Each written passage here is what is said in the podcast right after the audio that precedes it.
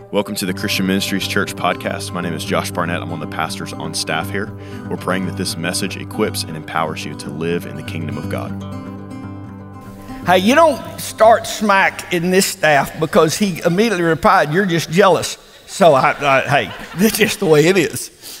Uh, well, I'm excited about what we're going to talk about tonight. I guess your Bible just falls open to Hebrews chapter 11, the Hall of Fame of Faith. God calls great examples of faith. God calls these people, chapter 11 of Hebrews, great examples of faith.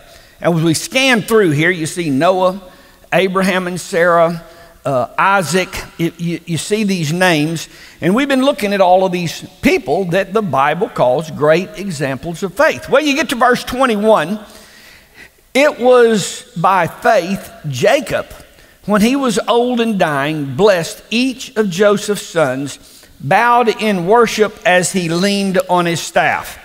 Turn to Genesis chapter 25. Last week, Josh talked about Isaac. This week, we want to look at Jacob.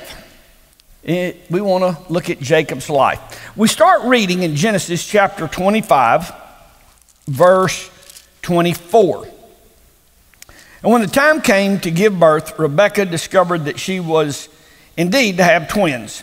The first one was very red at birth and covered with thick hair like a fur coat, like Lucas. So they named him Esau. Then the other twin was born with his hand grasping Esau's heel. So they named him Jacob. This next line got me. Isaac was 60 years old when the twins were born. I just thinking me carrying a diaper bag at my age with twins being born. I, anyway, I will. That's a lot right there.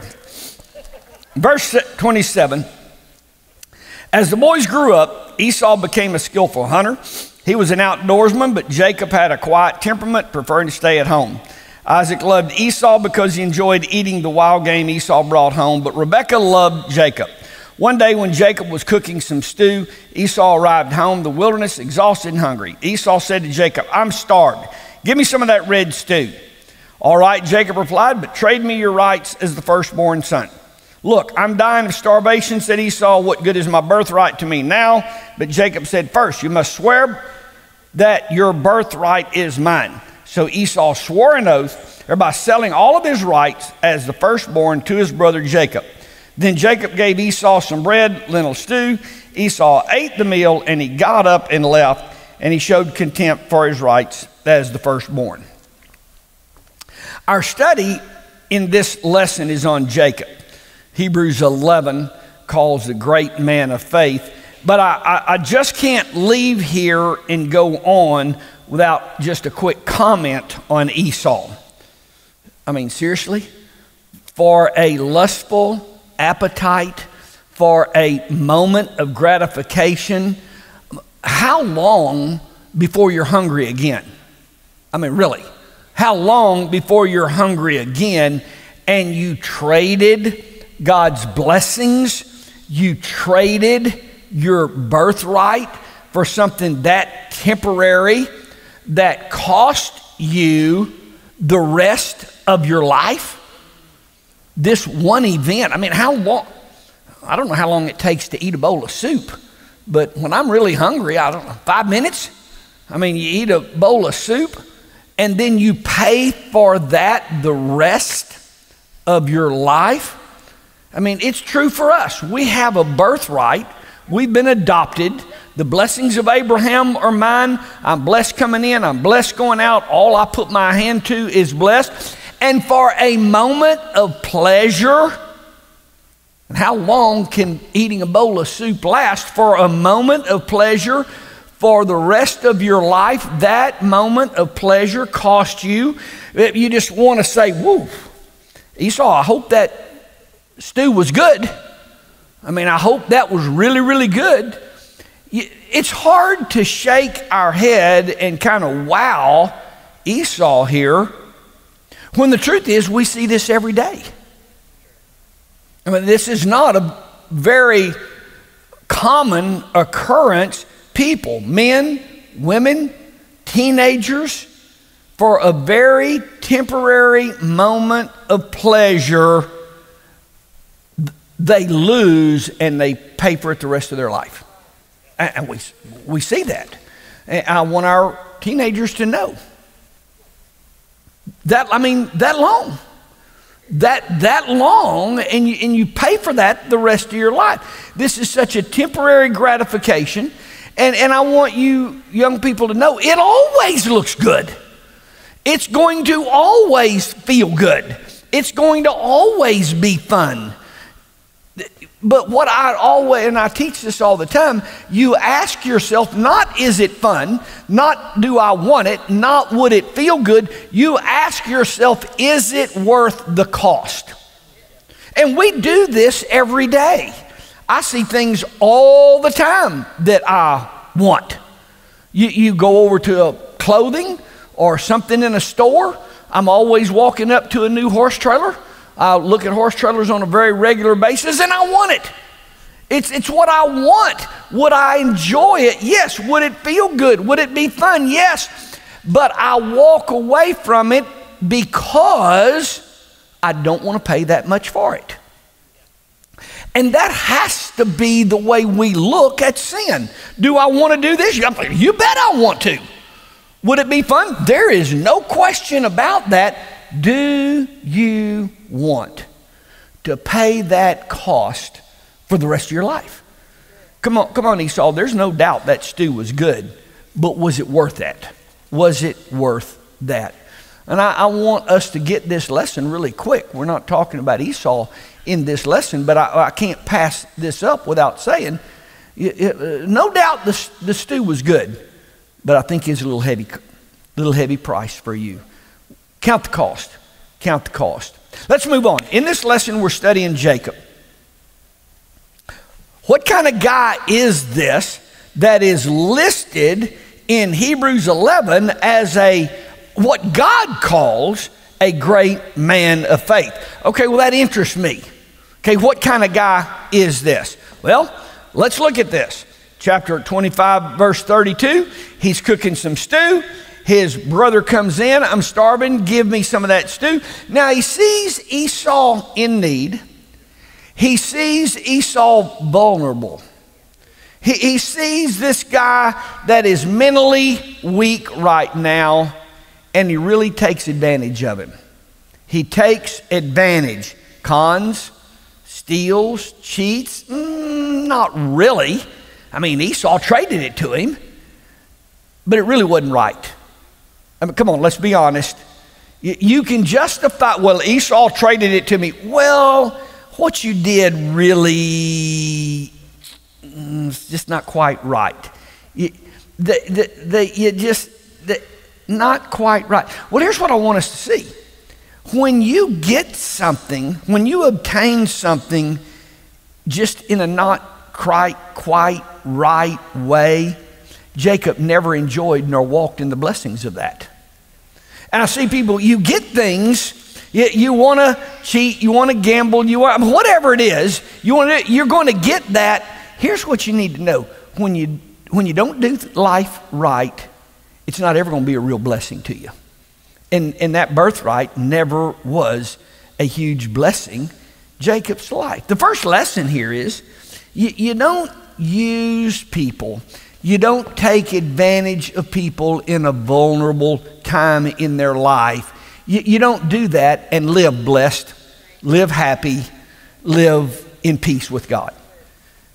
We're going to see a little later on the fear, the guilt, and the worry that Jacob lived with because of what he did.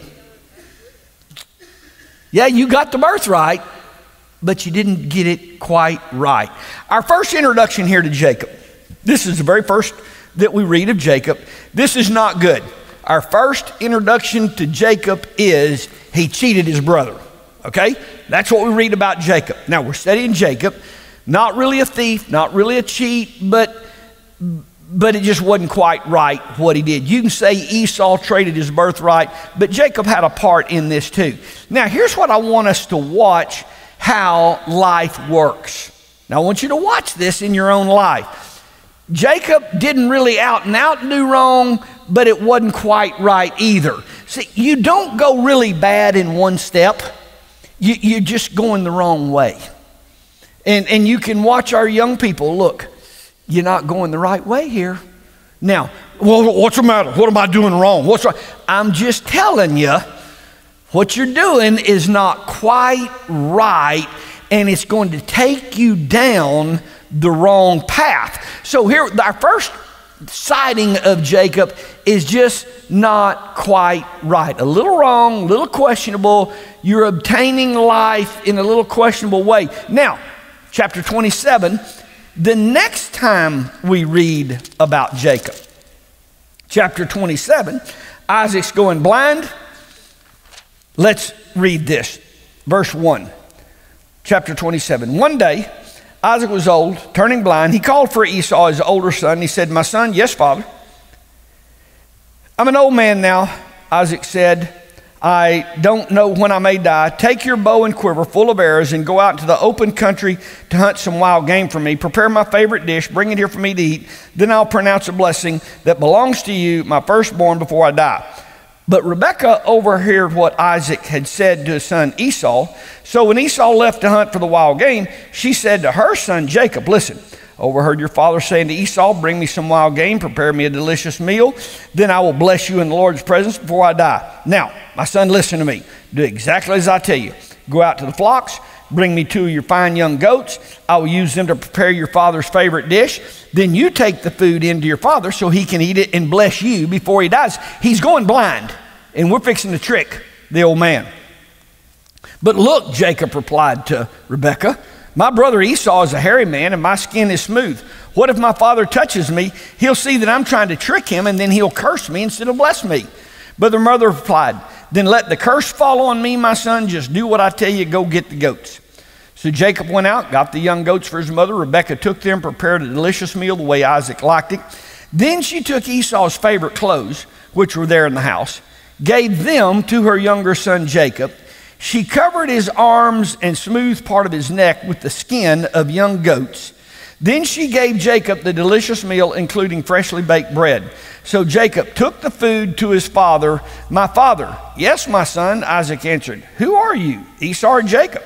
Jacob replied, It's Esau, your firstborn son. I've done as you've told me. Here's the wild game. Now sit up, eat it so you can give me your blessing. Isaac said, Whoa, how did you find it so quickly? The Lord your God put it in my path. Whoa, whoa. It just gets worse. I mean, this is just getting worse by the, by the minute. The Lord your God put it in my path, Jacob replied. Then Isaac said to Jacob, Come a little closer so I can touch you and make sure you are really Esau. So Jacob went closer to his father. Isaac ch- touched him. The voice is Jacob's, but the hands are Esau, Isaac said. But he did not recognize Jacob because Jacob's hands felt hairy, just like Esau. So Isaac prepared to bless Jacob. Are you really my son? Esau He asked. Yes, I am, Jacob replied. Wow. Our first encounter with Jacob not just an out and out liar and a cheat and a deceiver, just doing life a little wrong. Going down the wrong path, you're headed in the wrong direction. The next time we read about Jacob, we're talking full blown here. You talking about liar, con, deceiver. Uh, this, this is unbelievable. This is the way life goes. And I want us to pay attention to the sequence of events and it be a caution to you. Let's, let's don't go a little bit the wrong way because that'll take you the wrong way. Let, let's, it, just in your business, what wasn't really wrong, but it wasn't really right either. Come on, let's do things right. Let's live right. Let's act right. Let's treat people right. Let's do right. You don't want to start down that path because the next time we read about you, it's going to be bad. It's going to be bad. That's how the path of life takes you when you start going wrong. Now we've got Jacob out and out, lying, deceit, cheating.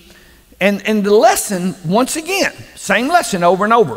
When you obtain things you want the wrong way, you're never blessed and you're not ever going to enjoy life. Now, the ones you have wronged are out to get you. In verse 41, we read Esau is plotting to kill Jacob. So now Jacob has got to live his life running and hiding. Church, you, you don't want to live your life running and hiding and afraid. I, I just can't tell you what peace it is to be riding in the car with my wife and I get a text and I hand the phone to her and say, read that to me. See, that, you want to live like that. You, here, re, who is it? And read it to me. Oh, I can't, I can't let her see the phone before I see it because who knows who that might be and what they might. Hey, would you go out in my truck and look? I don't have to worry about you looking under my seat or in my glove compartment or finding anything that, oh, wait, no, no, I, will go get it. I'll go. See, you don't want to live life like that. You want to live life in peace, full of joy, and the only way to do that is live right. The only way to do that is live right. And you will see things in life that you are always going to want. Whatever it is, just don't do wrong to get it. Not in your personal life, not in your business. You just don't want to do wrong to get it because it's not going to be a blessing to you.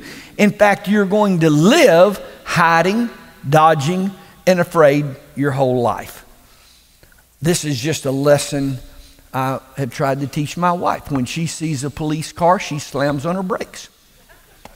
It's guilty conscience. When you just drive the speed limit, I see a police, I wave at him and thank him for his service because I drive way too slow. I'm just throwing some things in.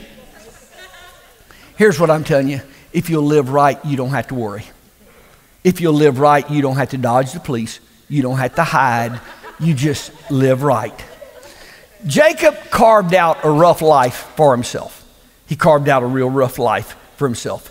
Now, separated from his family, living his life on the run, live watching over his shoulder his whole life whatever it is that you're trying to obtain, it's not worth living like that. Where every car that drives up, every time the phone rings, anytime a truck drives up on your job site, you don't have to have a lump in your throat. You can live in peace. But the way you do that is you live right. And so many young people want to think that living and doing right will ruin the fun in your life. And what I'm telling you, living and doing right will enable you to have fun in your life. You got to know that. All right, Jacob's life is just such a lesson for it.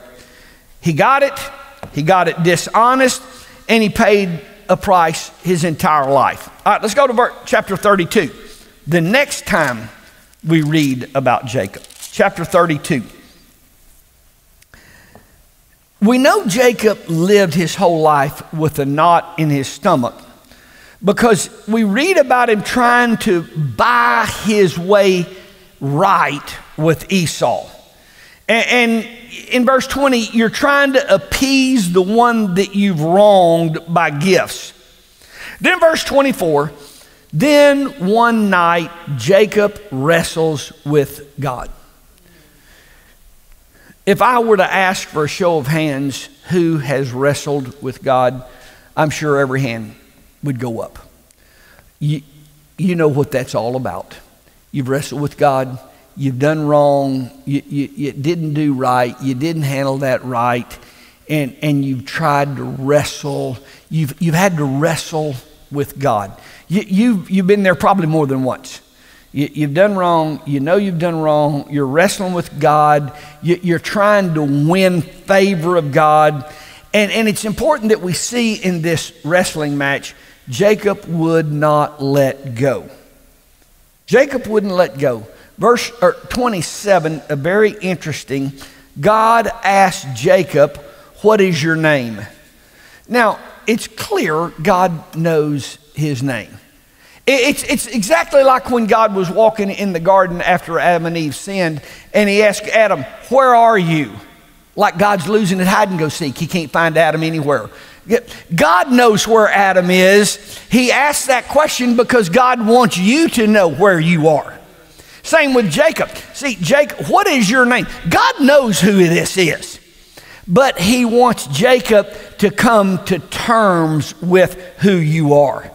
And Jacob has to say, I am a liar, I'm a deceiver, I'm a cheat, I am Jacob. I'm Jacob. You, you, you got to come to terms with who you are, and God wants you to know who you are. Step one God wants, to know who, wants you to know who you are. Now, the, look at verse 28. Some of your translations say immediately, but in verse 28 it says, God says, Your name will no longer be liar, deceiver, cheat. Th- that's not who you are from now on, your name's going to be Israel. Wow. The Old Testament is, is full, I mean, what the Old Testament is all about is pointing to Jesus. The Old Testament points us to Jesus. The Old Covenant is a, a what we call a type, a shadow, an example. Uh, the Old Covenant is a blueprint of our salvation, of the coming new covenant, of the different life that it's going to be as we live life under the new covenant. And the old covenant, every step of the way, shows and reveals how life in the new covenant is going to be. And you got to dig through a lot of those stories and events that don't make sense to you until you understand this is showing me something, this is teaching me something. And right here, you're talking about a illustration, a picture revealing Jesus and the new covenant. Here is our Old Testament picture of salvation. When, when you come to the end of yourself, when you get a hold of God and you won't let go, when you confess who you are, God changes you into a different person. And you are no longer that person. You, from this point on, will be this person. You are a new person. We call it being born again. We, we call it the old man passing away. A new, per- that is no longer me. See, you look back and that, that wasn't even me. I mean, that's, I can't even believe I ever acted like that, said that, did that, entertained like that. I mean, that is so far removed. See, I am a new creation. I'm a new creature in Christ. That's what we see here. Here's the point Jacob, liar, deceiver, thief, a horrible son, a horrible father, listed in Hebrews chapter 11 as a great example of faith. Now, get this. Here, here's the point of this whole thing. You got to see, when you read everything we read about Jacob, this guy is a real jerk. I mean, everything we read about Jacob, he is a liar, a deceiver, a thief, a cheat. Here, that's all we read about him until one night. He's in camp all alone. He's in camp all alone. He's by himself. He gets a hold of God. And the fight is on. See, all we read about Jacob is how bad he was. His, life is not good. I mean, this is one sorry dude. And he wrestled with God. It says he would not let go, he refused to let go. And during that fight, he confesses who he was to God, and God changed his name. The point that we want to see in this is you are no longer that person. You are no longer that person. You are a new person. You're a different person. And now I want you to get this. After all that is in Jacob's past, after all that we know about him, his name is in Hebrews chapter 11, remembered by God as a great man of faith. Church, that will change your whole life when you get a hold of what I just said. When you understand what we're just reading here, it will change your whole life. chapter 32, verse 24. Jacob's all alone in camp. Here we see a picture of salvation. I, I don't know, it, we just, we get off track in the church, every head bowed, every eye closed, slip a hand up, slip it right back down. But, but, but we get off track. Look here, you get alone in the camp and you wrestle with God. You do business with God and it changes who you are. You, you, you, not, you don't have an emotional song and the lights down and you slip a hand up, nobody saw you, and you slip it back down. No, you get alone with God. You get alone in the camp, you get alone with God, and you don't let go. God, I need you. I have to have you. I am a loser. I have been a cheat. I have been a deceiver. My life is not where I want it to be. I've hid, I've run, I've looked over my shoulder, and I got a hold of you, God, and I'm not letting go. I'm not letting go. And when you do that, when you do that, God changes your name. God changes your name. A transformation takes place. The Bible talks about being born again.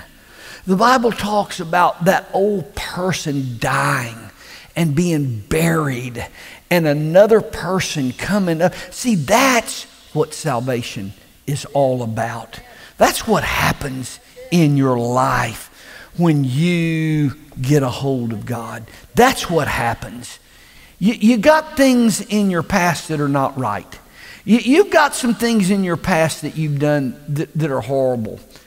But when you come to God, willing to hold on to God, and, and, you're all alone with God. And, and, here's what I want you to see, church. I, I, I'm dragging this point out because you, you have to see this because it changes how you see yourself. And, and, it's tragic to me that we got a church full of people that still wallow in their past. They're still getting prayer over their past. They're still getting counseling over their past. They're still getting therapy over their past. They just wallow in guilt. They just wallow in it and just wallow in it. And, just, and that's tragic to me because you have never come to the place where you get a hold of God, where you grab a hold of God and you don't let go. You then see yourself like God sees you. Can you imagine God looking at Jacob and saying, He's a great example of faith? I can't think of anything that he's example of except a cheat, a liar, a thief. He's an example of a horrible father. He's example of a horrible son. This guy is an example of everything bad in life until God changed him. Until God changed him. And God never brings that up. He, God doesn't Boy, he, well, he, in his end, he was a good example of faith. But let me tell you, this guy was some kind of a loser. God never brings that up. See, you, you got to understand how God sees you when you've been born again. How God sees you. You, you don't let the devil whip you over your past. You, you don't let the devil defeat you over what you did or over something you did or something you said or the way you acted. Devil, you're not whipping me over that because that didn't happen to me. That happened to an old man. That happened to somebody else. I'm not that person anymore. I have a new identity. Now I want you to write this down. Jacob had to do three things. He had to do three things to get to this point. Number one, he had to face Esau. Number two, he had to face himself. And number three, he had to face God. A lot of folks can't really get a hold of what God has for themselves because they won't be honest about their past. God, I have blown it. A lot of pride, a lot of ego. A lot of folks can't say, I sinned, I'm a sinner, and I've done wrong. See, you, you gotta, you come to the place where I've done wrong. I've done wrong. Well, I'm facing what I've done wrong. I'm facing myself. And God, I'm going to face you. How many times have people told me, Tim, I can't come to church? That church would fall in if I walked in the doors. You don't know who I am. You won't, you, you can't imagine what I've done. The, the concept is God can't forgive me. Because let me tell you some things that I've done in my life. You don't understand the plan of salvation. You don't understand when God, when you get a hold of God, how He changes who you are. How God, when you get a hold of God and you won't let go, you're not Jacob anymore. You're Esau. You're Isaac, uh, Israel. You are Israel. And, and it's one thing to read it, it's one thing to study it, but it's another thing for that to become revelation in your life. And when that becomes revelation in your life, you let those old things pass away and you no longer wallow in your guilt and in your, man, what I did. And some of us in here have done some really bad. You, you were a horrible father. You were a horrible son. You were a liar. You were a cheat. You were a deceiver. You, you, there are all kinds of us in here that's done all kind of things. I'm not talking about what you've done. I want you to look at what God did. You're not Jacob any longer. You are Israel. And when that becomes revelation in you, and you understand God doesn't see your past, God sees you as a new person and he calls you a great example of faith. Not because of your past, but because of what you have allowed him to do in your life. Changes your life. I want you to know you're a great example of faith. Y'all stand.